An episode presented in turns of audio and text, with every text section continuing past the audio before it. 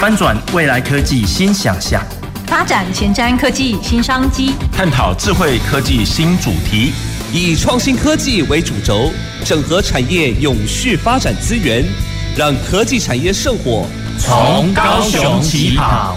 欢迎收听《南方科技城》，本节目由高雄广播电台与国立高雄科技大学产学营运处合作直播。各位听众朋友，大家晚安，大家好，欢迎收听今天南方科技城节目，我是主持人罗光敏。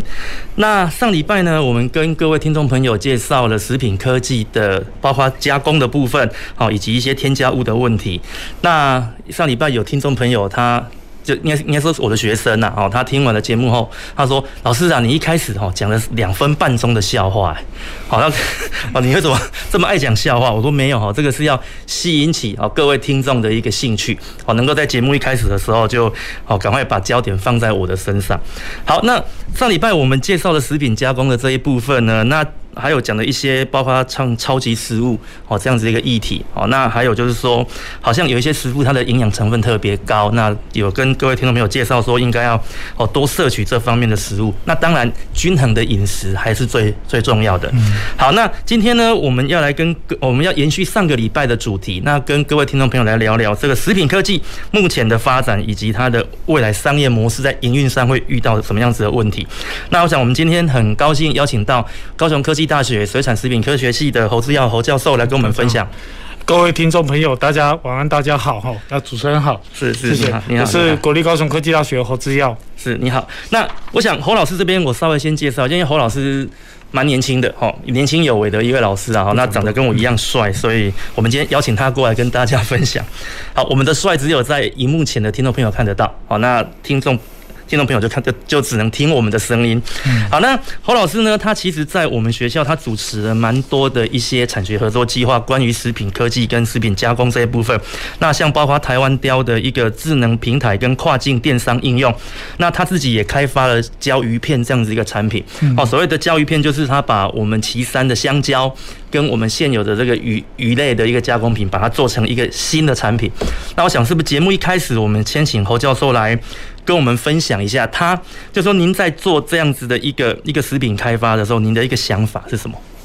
其实我会接这样的一个案子，它其实有一些契机在，刚好在承接农委会相关计划的时候，他最早就希望我们为那个台湾的这个香蕉的部分付出一点加工，做一点加工品，或者是做一些挑战啊。是。那事实上，香蕉的加工品其实在外面可以看到非常非常多。那其实蛮多元的，就是我把它切片啊，拿来做油炸啦、啊，或者是我把它做成烘焙类的产品，大概会是这样的一个应用会比较多一点。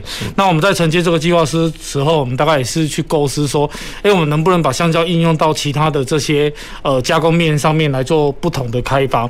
那就开始想。说，哎，加工也许在在相关的这些应用上面比较多的都是成成。已经是成熟的香蕉在做使用，那我们就想说，假设如果是拿青香蕉来用呢，会不会比较好一点？那事实上，青香蕉在还没成熟情况之下，它其实是富含抗性淀粉的这个存在哈。那我们就把这样的一个东西变成抗性淀粉的这个物质，把它去置换原本在做这个鳕鱼香丝里面的这个淀粉额外添加的部分。那其实置换的过程里面，它也有一些配方的比例，不是说我今天把它全部都把它换掉，它就能够做。它应该是说，我要能够置换多少比例是最佳的这个配方比例。除此之外，要做出来的这个口感跟这个性状的部分是消费者能够接受。所以事实上，在整个开发过程里面，我们大概花蛮多的时间在做这样的一个开发。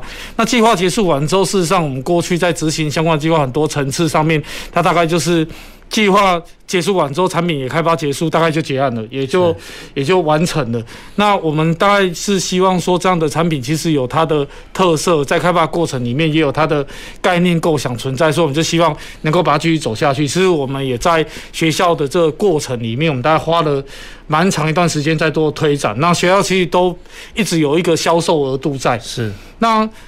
后续又遇到了就是台湾鲷的这个养殖渔户吼，那他们就所以说，既然你有做这样的产品，那里面用的鱼类又是用狗母鱼，那狗母鱼的部分虽然是在普遍在用做这种鳕鱼相似的产品里面用相对比较多种类的这种鱼浆类制品里面，大家用狗母鱼的这个比例比较高的情况之下，我们想看看说，哎、欸，也许我们今天用台湾鲷来做，也许也是蛮适合，所以一路上的这样子走廊大概花了比较长的时间在做这样一个产品的布局，最后也是开发到第四代，才把台湾鲷部分跟香蕉部分把它结合出来，那做出这样的一个产品来做销售跟推广部分。那这个部分也可以跟大家分享，就是说我们也蛮在这么多时间的这个布局之后，我们终于也走出校园了，不是只有在学校的这个 D K Shop 在贩售，那在去年度的时候，我们大概也承蒙这个农委会、农粮署的相关计划，我们也把产品卖到包含新东阳跟成品的这个网络商城上面，所以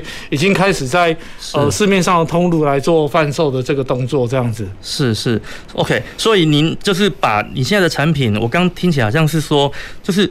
诶、欸，我们以前的一个传统贩售方式就是，我们就透过一定要一个实体的店面嘛。是。那那因为您这个题目是在智能平台跟跨境电商的一个一个上面的应用，那这一部分呢，你们这边是是怎么样子来操作这一个？呃，在智能平台跟跨境电商这个是刚好我们在承接完这样的一个计划的时候，我们又去争取了学校的这个内部计划的一个额外的指引。那我们找了行销流通系的老师跟这个呃。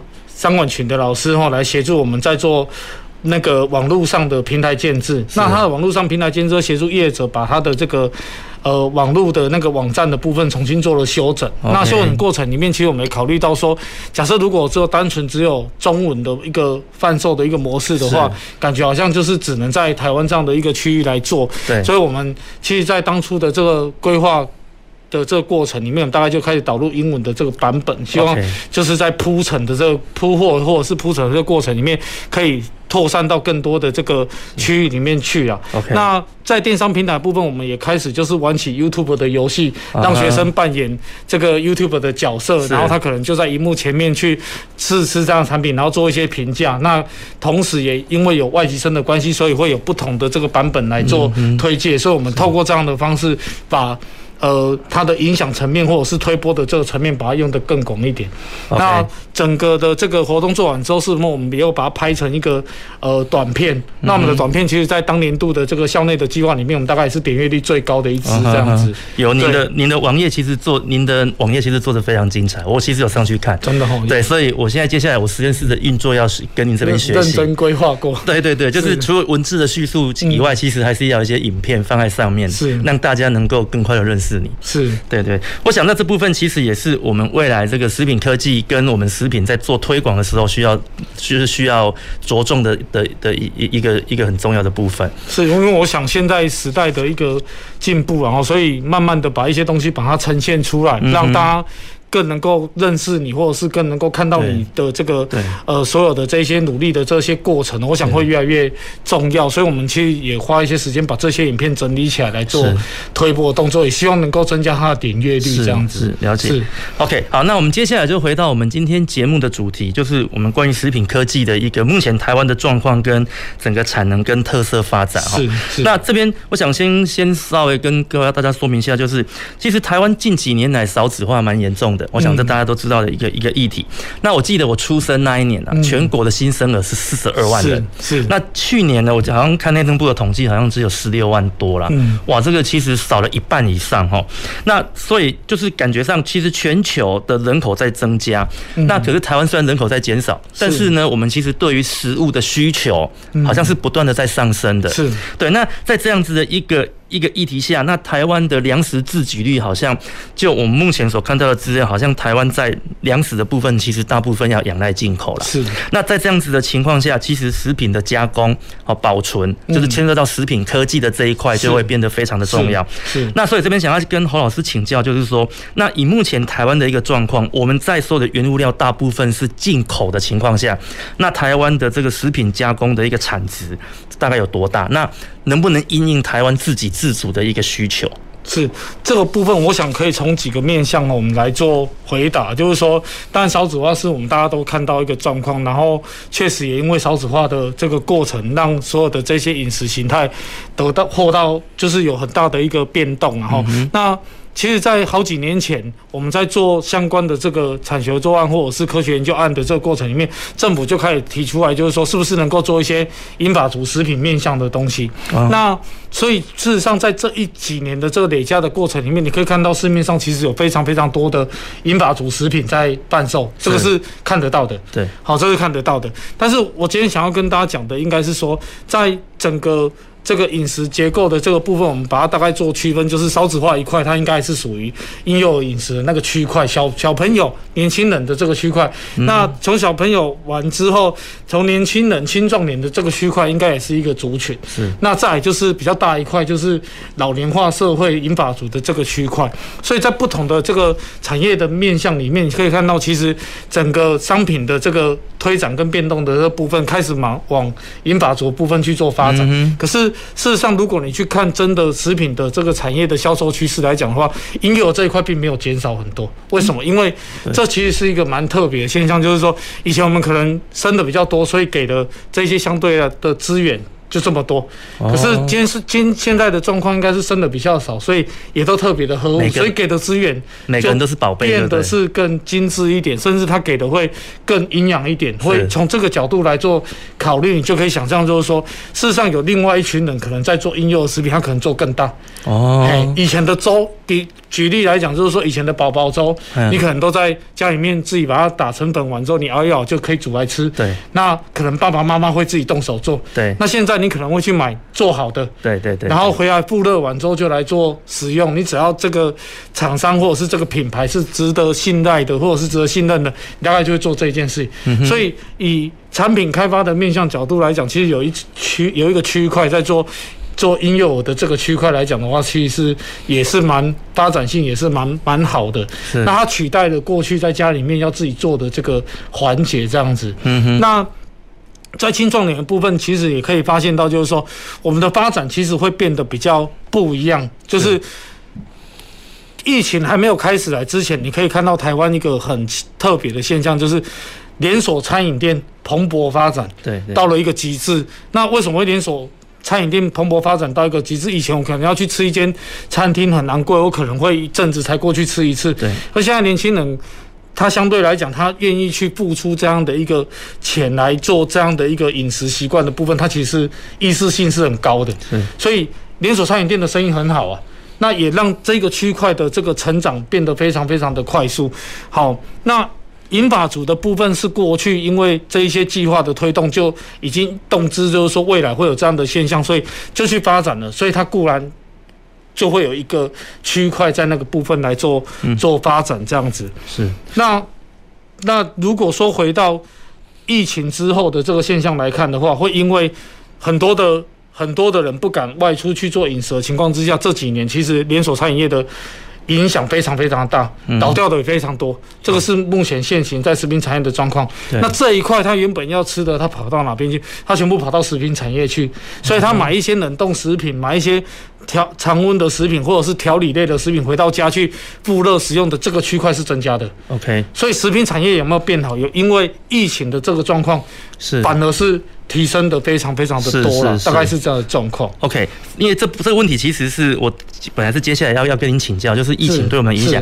那其实我刚刚这样听您分享起来，就是说其实疫情这样走下来，我觉得。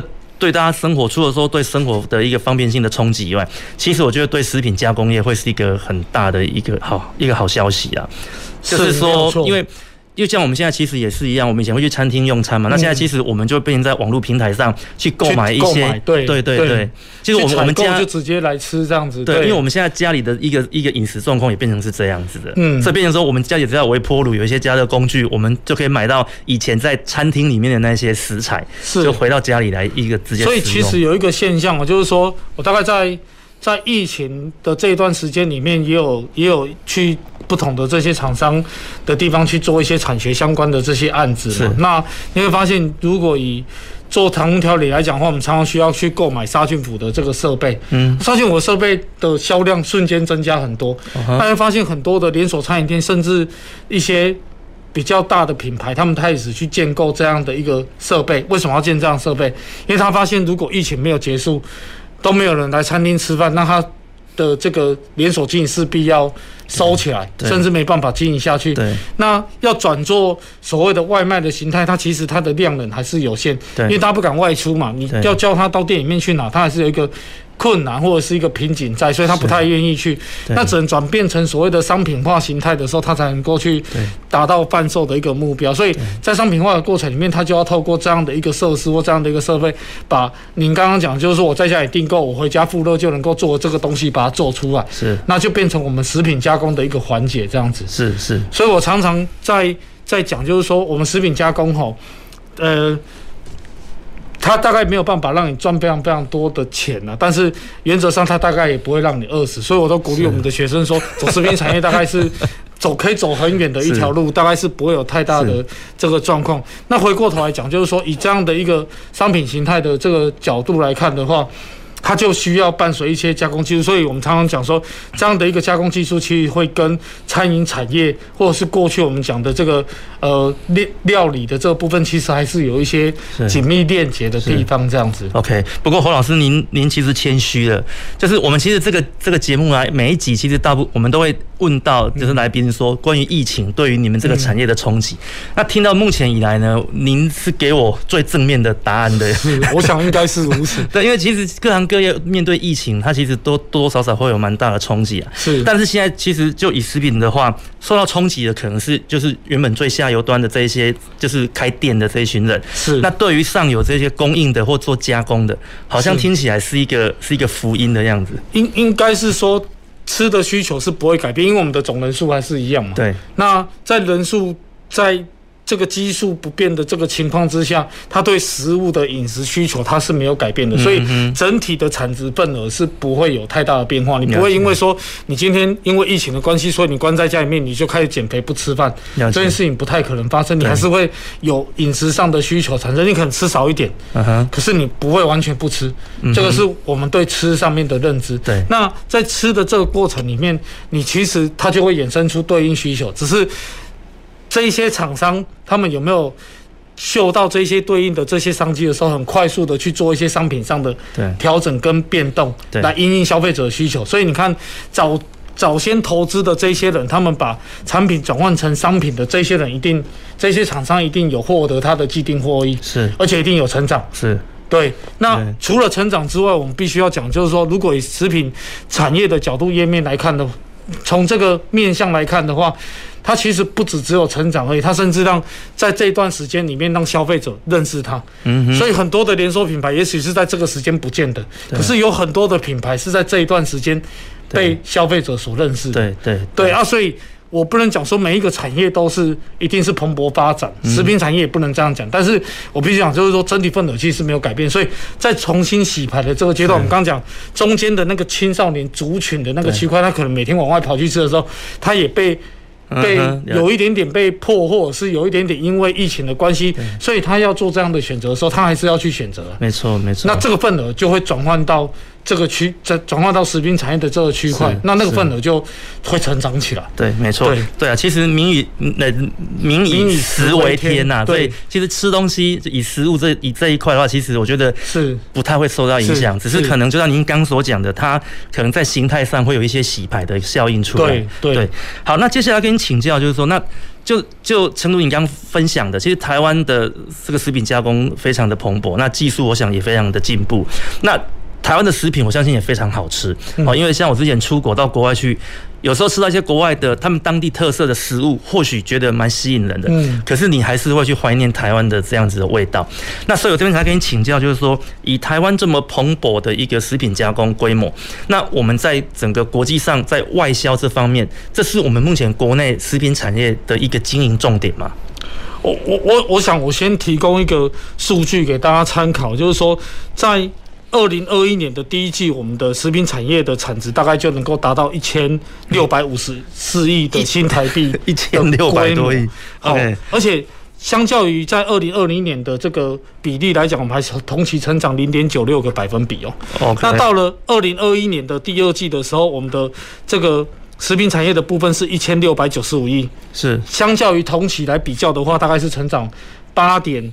七八个百分比，嗯哼，好，那所以从这些百分比的成长面向来看的话，你会发现到，在二零二一年的第二季的时候，那时候疫情其实就起来了，是，那时候就起来，其实它一瞬间成长的幅度就能够把它拉升的八点多个百分比的这个成长率，是，可以看得到对食品的需求旺盛，就验证我刚刚所讲，它其实是转移过来的，是，那那在国际的这个部分的销售来讲的话，它会受到疫情的影响，那。它会有一些瓶颈会产生，比如说我要出口，嗯、那出口以前的这个船期的部分，它其实是稳定的嘛。嗯、那货柜只要有，那这个船期就能够按照时间来到。而且发现，因为疫情的关系，结果我的货柜也找不到船，就算运到运到船上面去的船也不知道什么时候会到。对，啊，进来之后，你可能要报关，你的时间也不一定会准。对，所以很多的东西它其实是打乱的。嗯哼。那回到我们刚刚，其实有一个地方，抱歉我没有回答到，就是说，我们国内对于产业的需求到底能不能自给自足？事实上，也因为疫情的这个关系，让自给自足率其实是提高的。哦。啊，台湾的台湾的食品产业。本来不论是农业也好，或者是渔业也好，我们本来就是一个量产的国家。是是。那我们竟然能够产出这么多，那为什么我们不能在台湾自由消费？是。这应该是本身就应该是先满足，我觉得这个是很重要的。啊，以前我们是会去买国外的，好像国外的奶就比较好，所以你会去餐厅里面去点，好像。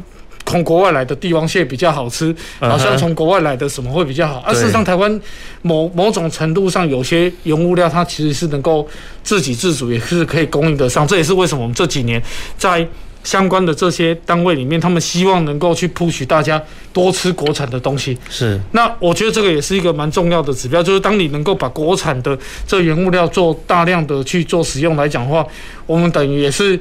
让台湾能够有一个比较好的一个循环的一个现象表现啊，我觉得这是也也可以借由这样的方式来做一个推广，这样子。是是，您刚提到这个国产的食品出口的部分，那我就联想到一个最近的一个新闻啊，就是我们目前台湾的一些像。我们的石斑鱼啊，还是我们的凤梨，在外销的时候，其实有遇到一些困难嘛。是。那我不知道这一个部分它的问题点，就是就您以食品科技的一个角度来看这件问题，您这边个人的看法是，问题点到底在哪里？我们分两个问题来做讨论啊。那那我想，我们先从这个凤梨的部分来做。嗯哼。好，那凤梨的部分，事实上台湾本来就是固定会有一个不同的这些销售的渠道。对。那透过这个销售渠道的这个过程里面，我我个人认为，就是说本来在经营企业上面，它本来就应该有配比上的分配。是。我我觉得蛮奇怪一个点是说，假设我今天一个地方没有办法销售了，那我们就好像要天天崩地裂，好像要崩盘，那就代表你在在。布局你的这个行销策略布局的时候，你没有去做均匀的分配。我想这个是在行销面大家会常讲，就是说你不能把鸡蛋放在同一个篮子里面。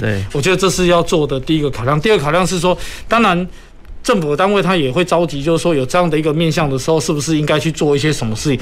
所以我们去年我们也承接了一些农委会计划，我们在做一些凤梨的这种加工产品的开发。哦，那加工产品的开发，我们也希望能够去做一些推广，把一些。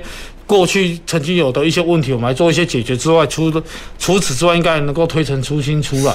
那我举例来讲，就是说，像我们去年就过去我们都会做那个硬凤梨嘛，硬硬农奶啊，硬农奶都是怎样拿一个罐子，然后把它把它一层凤梨、一层盐、一层糖这样子去堆叠，然后把它洗起来，然后就可以去做饭说啊，喝酱，当然是好吃，但是。大家都没有去考虑过这样的产品形态，在做销售过程里面，它其实你在挖的过程里面，它到底卫不卫生？你不会一次把它那一罐都吃完啊，所以你挖好几次之后，那一罐大概也都是就是一个问题存在。您您您刚是认真的吗？我是认真的，真的哦。对，哇，但我蛮我蛮爱吃的这种食品的，它是高盐也是高糖的形式的时候，它相对来讲是安全。可是从我们食品安全的角度，我们会希望它更安全，所以我们去年大概也、啊、也帮忙做了这种类似的产品，我们去。去把它做成类似像调理包的形态，你回去就拆一包，哦、那你、okay, okay. 你你吃不你吃不完，它也就是这一包的分量。对，那你下次要再吃，可能就再一包。这个就是透过食品加工的技术去把传统的这个食品去做一个优化，或者是去做一个升级上的调整。是，那我们也用这样的产品去做衍生性产品开发，包括我们去做硬凤梨的鸡汤，或者是硬凤梨的鲈鱼汤类的这种产品，都是希望去结合台湾的在地产业，是，那把它做成商品的形态，是，然后再把它销售出去。Uh-huh. 那它其实就能够变成一个产业链的这个形态来做衍生性的这个发展，大概会是这样的面向。是，那在石斑鱼的这个部分，我们大家也可以来提，就是说石斑鱼其实台湾禁止使用这个孔雀石玉的这个禁药其实非常久了，嗯哼，所以台湾基本上你就算买你也不一定买得到，这是目前现况。Okay. 你买不到。然后另外一个就是说，它每年都有兽医师去做相关的这些教育训练，甚至有一些督导的这种操作行为，所以我们其实蛮压抑，就是说这种东西怎么还会验得出来？因为不开你要买你就受到管制，它是管制药品诶、欸。对，那、啊、你想象一下，就像你要去买管制药品一样，你没有一个相对应的一个东西处方签，或者是相对应的东西，你怎么会买得到？对，对啊，所以照理讲不太可能会有这种东西的这种衍生啊。那事实上我们在。在石斑鱼的部分，我们也有去做一些衍生性产品开发，像我们跟呃永安在地的这个石斑泰，大概是石斑鱼的故乡、嗯，那我们把这个石斑鱼去跟在地的这个产业，像跟呃福建冷冻食品，它是做调理食品的厂商，去把它链接起来完之后，我们把这样的一个产品做成石斑鱼之后形态，把它卖到好市多去。是，那这样子去就是做一个产业链接的这种模式，能够把它推展起来。那我们也希望透过这样的一个链接，应该是能够把把不同的这些产业变换成加工食品的形态来做做做销售，这样子，嗯哼哼，那也能够促成好、哦、比较多的这个产量的这个使用，这样子是。所以就您刚所分享的，那对于目前我们在这些外销的食物被检出一些不该被检出的东西，这个是就感觉上是一种意外咯，还是说或许台台湾有一些不肖业者做了这样子的事情？我因为毕竟食品安全其实是大家很在意的事情啦。我过去曾经有协助过一些相关的采访嘛，那我们大概推估的理由是因为它是属于活体运送的方式，那孔雀石玉它本身高残留性。Okay, 所以有可能在活体运送的过程里面，它可能因为它也有载过其他国家的鱼，是是，所以它可能就有染掉 ，OK， 好，或者是有污染到，是。那有污染到这种状况，它可能是在这样的情况下被被检出的这种几率相对来讲是比较高一点啦。嗯、是是。那以台湾来讲的话，就我刚刚讲的，去我们就已经没有办法去买到这样的一个材料或这样的一个素材的时候，它怎么会出现？对对对，没错，因为台湾其实。上一上一集的节目，我这边其实也有提到，就是台湾经历了那么多的一个食安风暴跟食安危机以后，其实我们整个不管是国人或者厂商，对于食品安全、食品加工科技的这一块，其实我们的那个安全意识是非常高的。是。那我相信这其实对我们消费者来讲也是一件很好的事情啊，嗯、就是说我们不会就是说为了好吃而去。就是牺牲掉某些东西，对对对，像我现在在买东西的时候，我也会去看后面的一些成分表。是，如果它太复杂的，或者是有些东西我根本就看不懂，那这个这样的食物，我其实或许我就会就先不要来来来采购，可能会有一点点有一点点害怕啦。对对。但是我要讲就是说，事实上在目前所有的这些政策推广之下，哈，就是很多东西它。能够再加上贩售的，基本上都已经有经过一定程度的这个检核的这个机制了， okay, 所以原则上我倒是相信，就是说在这样的条件底下做出来的产品应该是安全的。是是，好 ，OK， 那我们上半场的时间，上半场节目先进行到这边，那也非常感谢侯老师的分享，我们休息一下，马上回来，谢谢大家。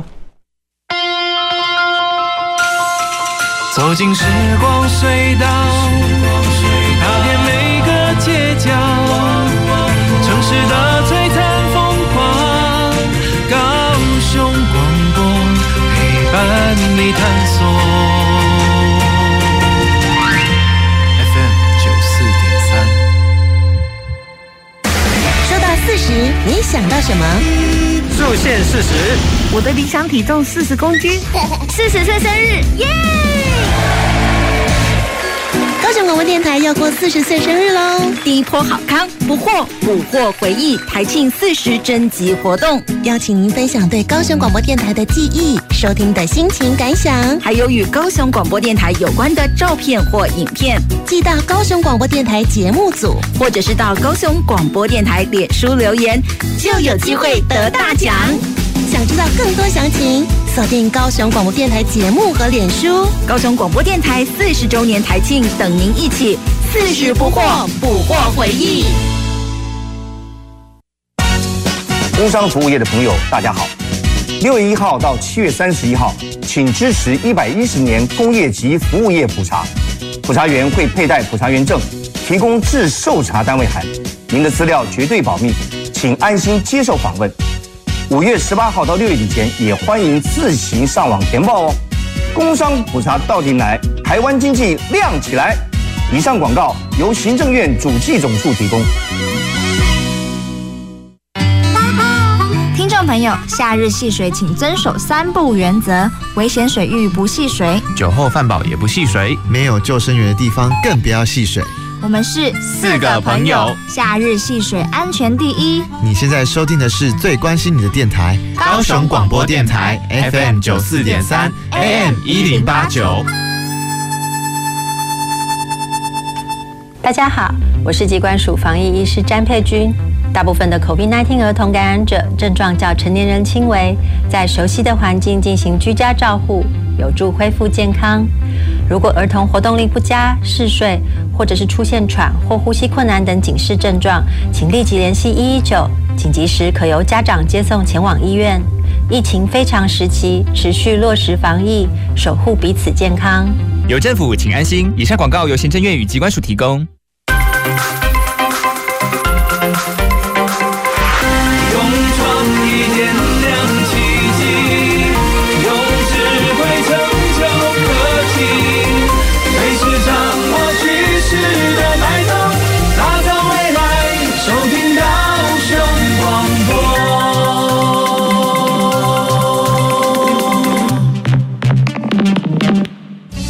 前瞻的，未来的，您现在所收听的是提供您最多科技产业新知的南方科技城。欢迎回到南方科技城节目，本节目由高雄科技大学与高雄广播电台合作制播，我是今天的主持人罗光敏。那我们节目的上半场呢，聊了台湾目前食品科技的现况以及产业的特色。那刚刚在侯老师分享的一个过程中，他他分享到了一个数字，让我非常的惊讶，就台湾的食品产业有一千六百多亿，而且还在持续成长中。一个季度，一个季度，一个季度，一个季度，一个季度。OK， 好，我为什么如此讶异呢？因为我本身在造船产业，以造船产业来讲，一年也不过三四百亿啊。也就是说，原来原来我们是属于我们是属于在比较贫穷的一个产业，你一人家一个季度就一千六百亿，所以我相信台湾在食品科技这一块绝对是一个哦，在发展上绝对是没有问题的啦。好，那我想，那接下来呢，我们就来跟我们的侯教授继续聊聊，就是说以目前台湾的一个食品产业规模，在未来的一个经营模式。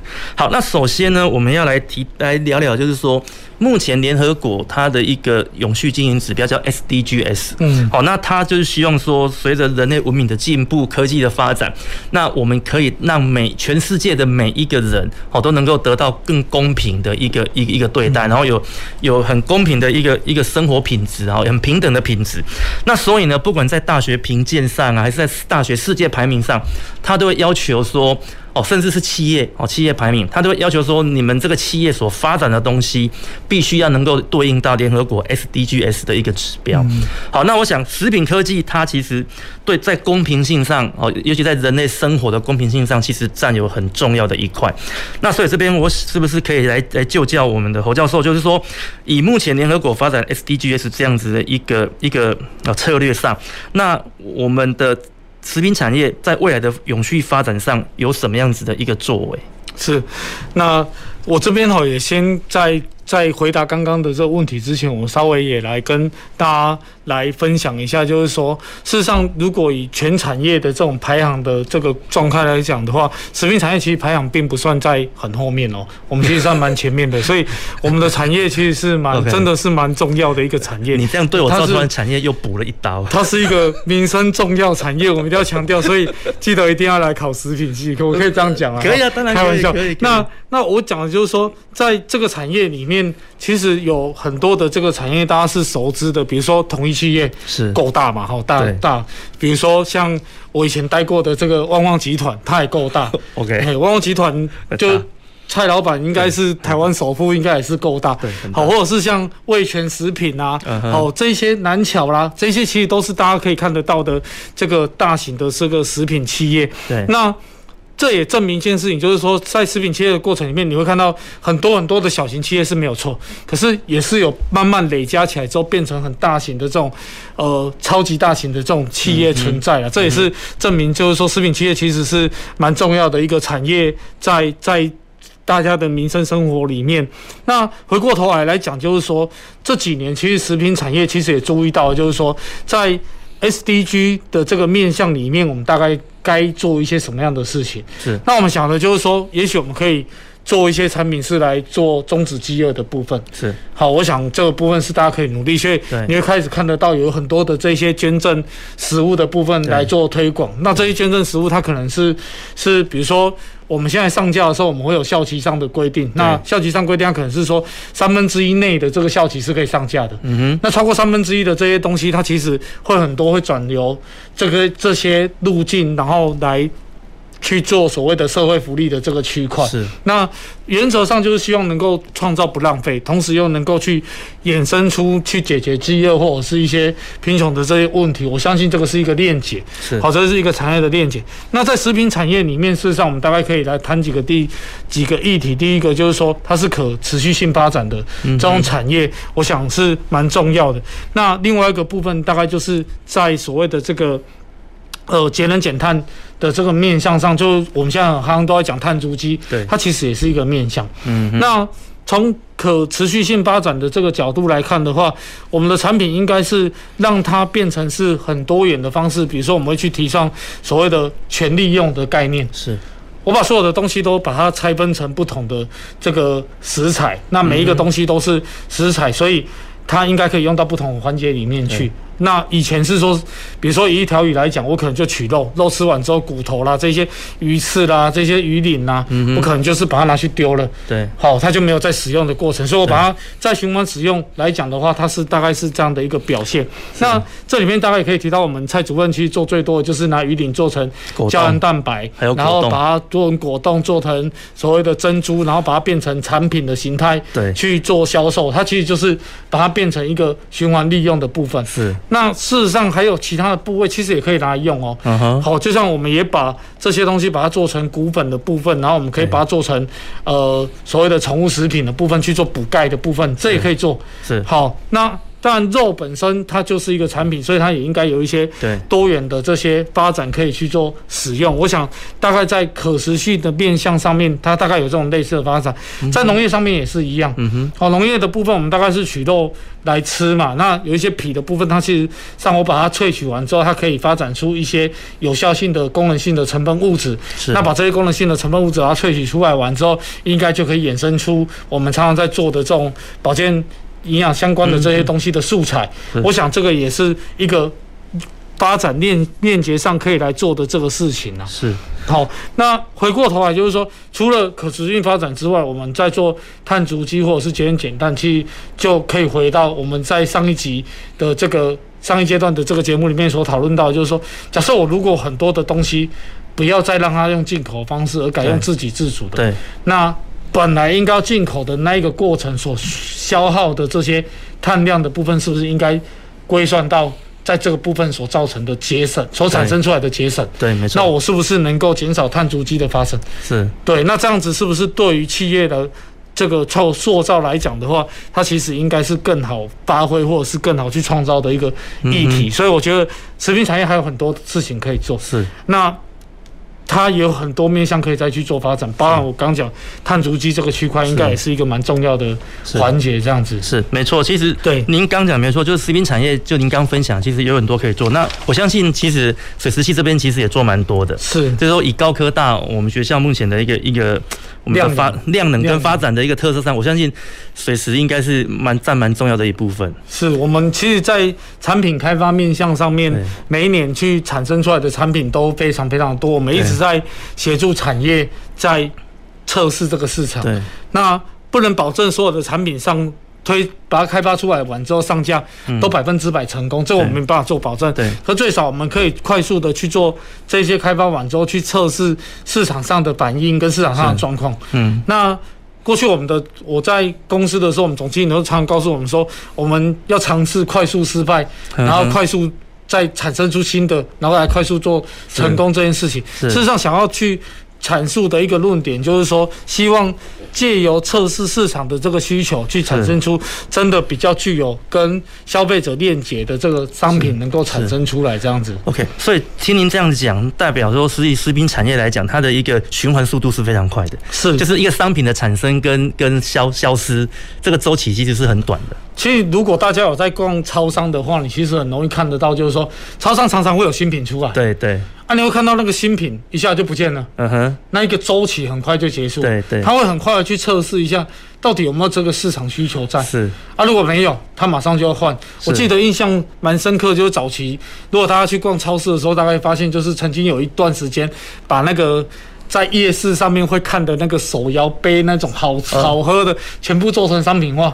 有一档大概是做这个，大概如果有在买的话，大概会有这种概念。对啊，你看那一档大概撑一段时间完之后，他大概测试完，大家还是比较喜欢去夜市嘛，开玩笑。但是但是这样的一个过程，大概就能够知道，其实食品在汰换的这个速度上面，它其实很快，是需求也很快，然后消失也很快。OK， 好，所以变成说，厂厂家在运作运作的这个过程里面，它要更快速的去因应各种变动跟各种变化。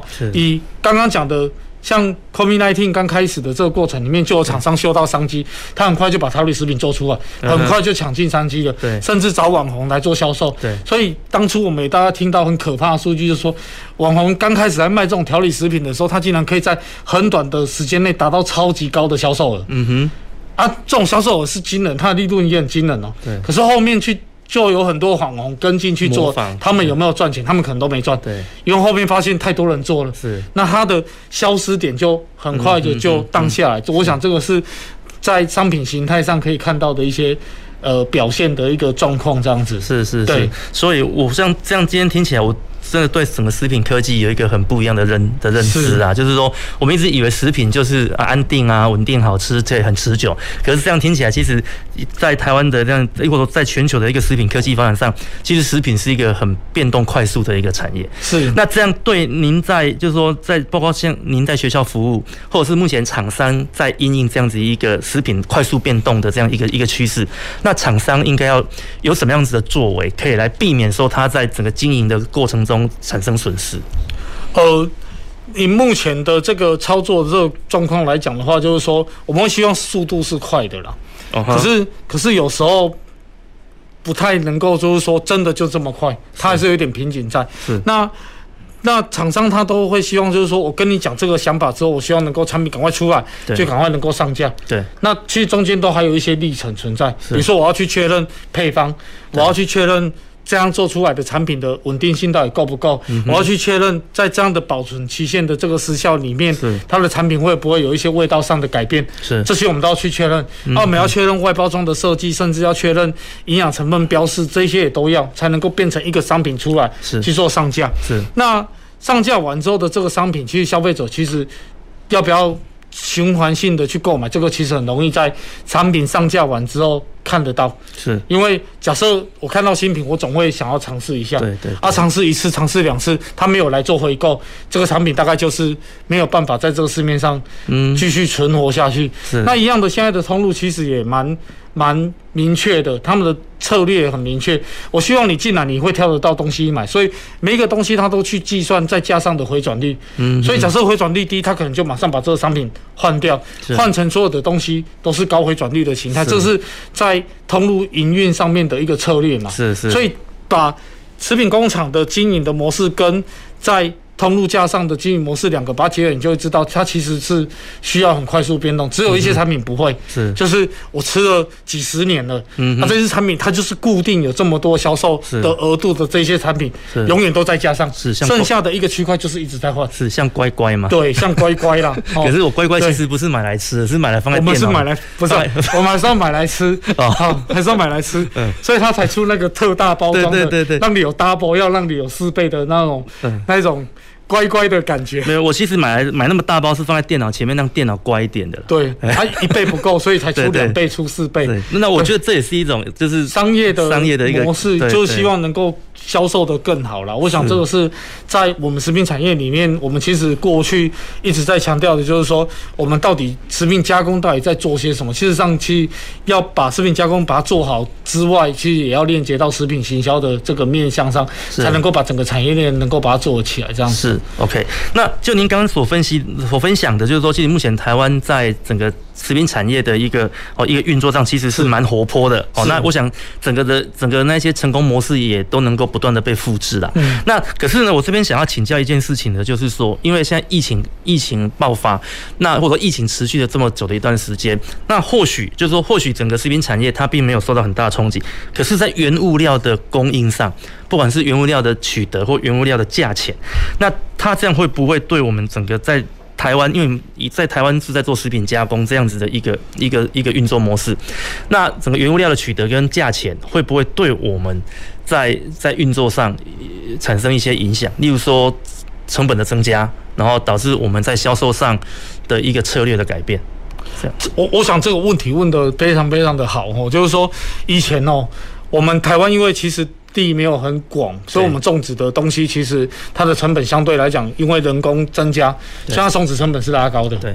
不过其实因为疫情的关系，国际的农产作物的价格攀升之后，嗯、我相信我们的利基点出现了。哦哈。对， okay. 因为我们本来是可能有一点贵。对。那人家进口可能还比我们便宜，便宜对。可是它现在涨价了，比我们更贵。但是我们。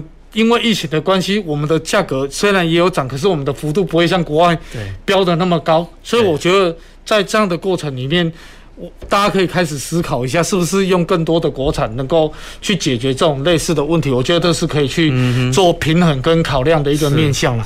好，那那在这个产业的这个面向上面，事实上，我们台湾的种植技术说实在的真的蛮厉害的哈，就是说很多东西以前你吃水果可能真的没那么甜，可是你现在吃什么水果都甜。可是我们也一直在思考这件事情，就是说是不是真的需要这么甜？可是我们要讲的就是说。种植技术在的这个情况之下，它能够种出好的产品或种出好的品质，其实在某种情况之下去取代一些进口的这个原物料部分，我觉得它是有它的一些发展的利基点，可以来做一个布局跟考量啊。是，对，是这个的确是真的，因为像现在日本他们的一个、嗯、它的货币一直贬值嘛，那所以因即便爆起料，他们那个定价就高了，就高，对，对，那一高起来以后，其实对我们在买日本进口车的话，就会变得比较吃亏，因为它以前。在日本定价一台可能可能一百五十万啊，因为它紧紧 bulky 啊，一一台定价变一百八十万，可是你把它换算成台币以后，再加上关税，整个日本车的的进口车的价格价格还是上涨的，这就上涨了，对，还是上涨、哦，这就反而说他们他们钱变薄，可是对我们如果要买进口车的话，就变成说好像这个时代买欧洲的会比较划算，是，所以今年比较特别，就是说台湾的凤梨去年就开始卖到日本去，今年的。在同期的这个成长的幅度远远高于去年的成长幅度，是。是那这个其实也有归功于，就是在这个波动的过程里面，它其实再加上大家去做推波助澜的这个动作底下，它其实它整体的量能是增加的啦。是是。那、啊、这个对我们来讲就是福音，就是说我们不仅仅能够在台湾销售，我们还有机会把它卖到更多的这些地方去。我想它也是一个发展的面向啦。对对。OK， 您那您刚刚有提到一个一个一个点，就是说。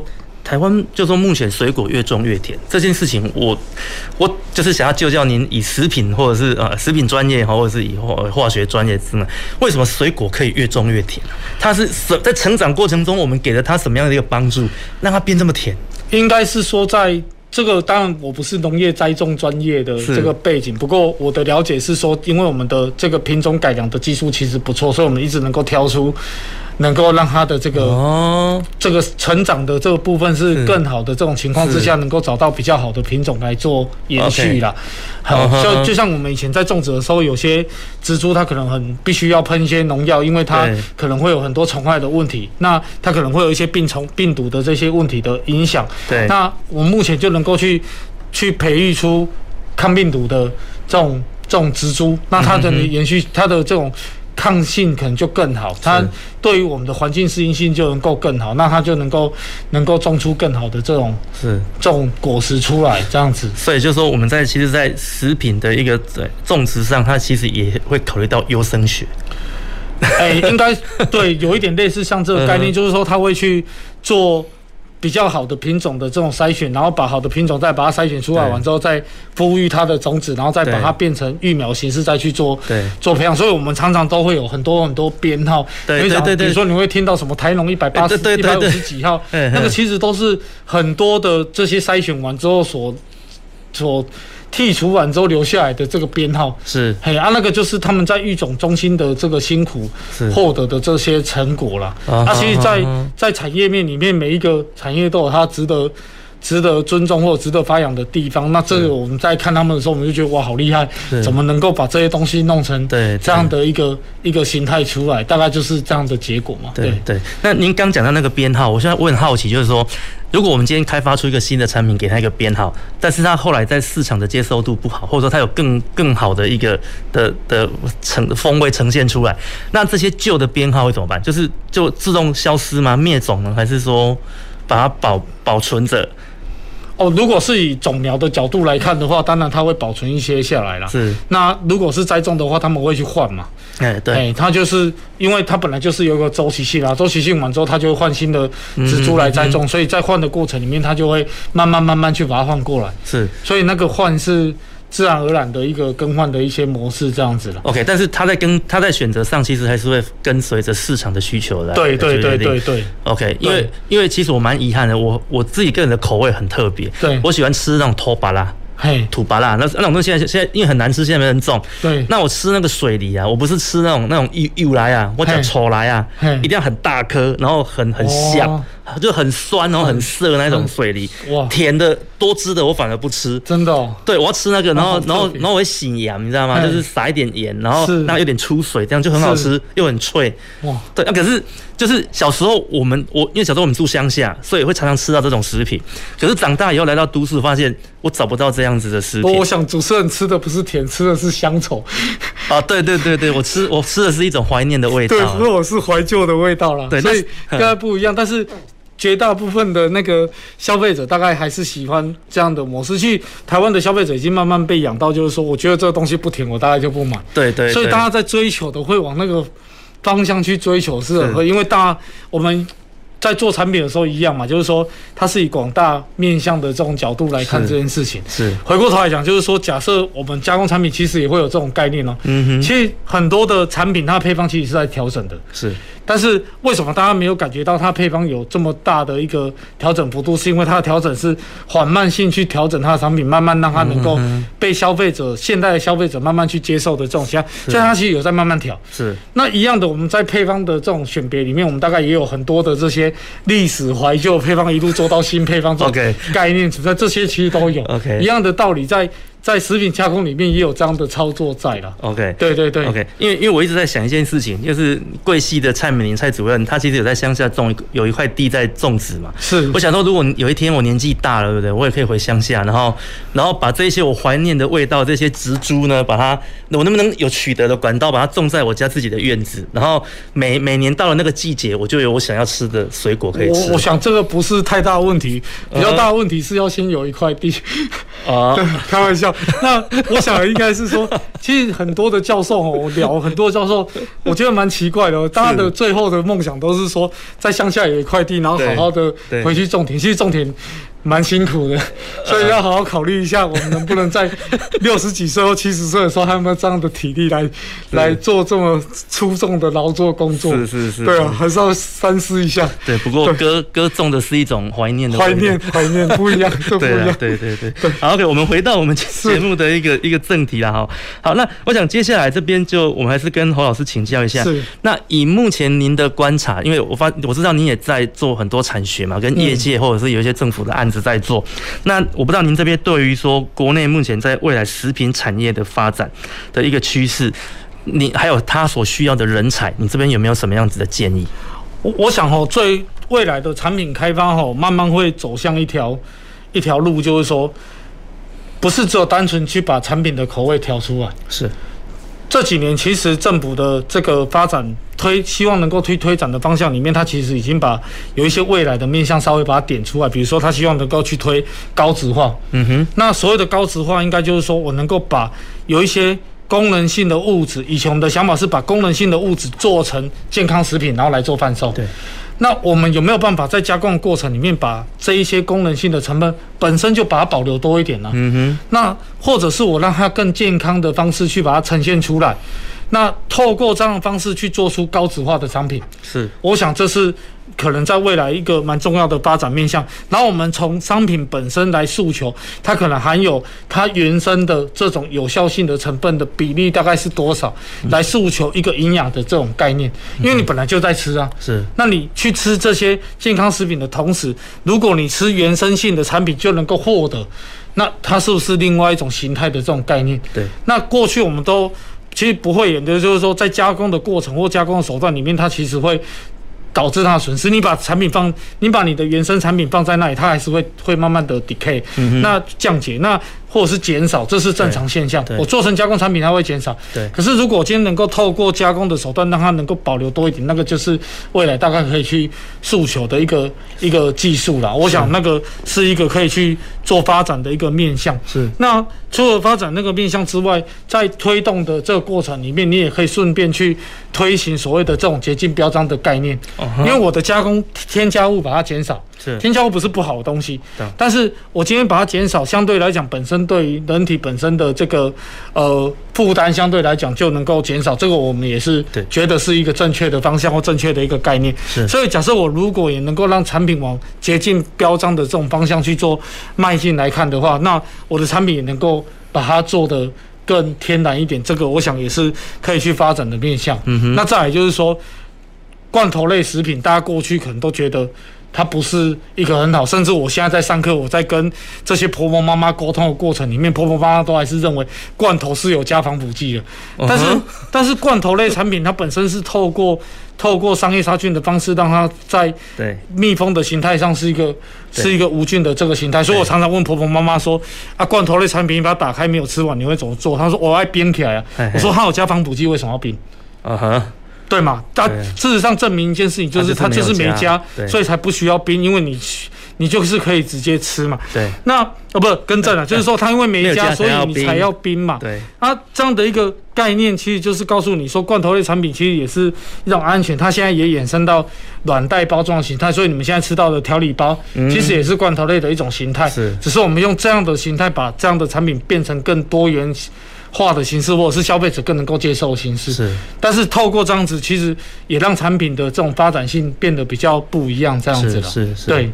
OK， 好，我想今天因为时间的关系，那我们还是非常感谢侯教授的一个分享。那我们今天节目在上半场聊了台湾食品的一个科技现况，那下半场也聊了未来食品产业需要注意的一个、嗯、一个一个方向哈。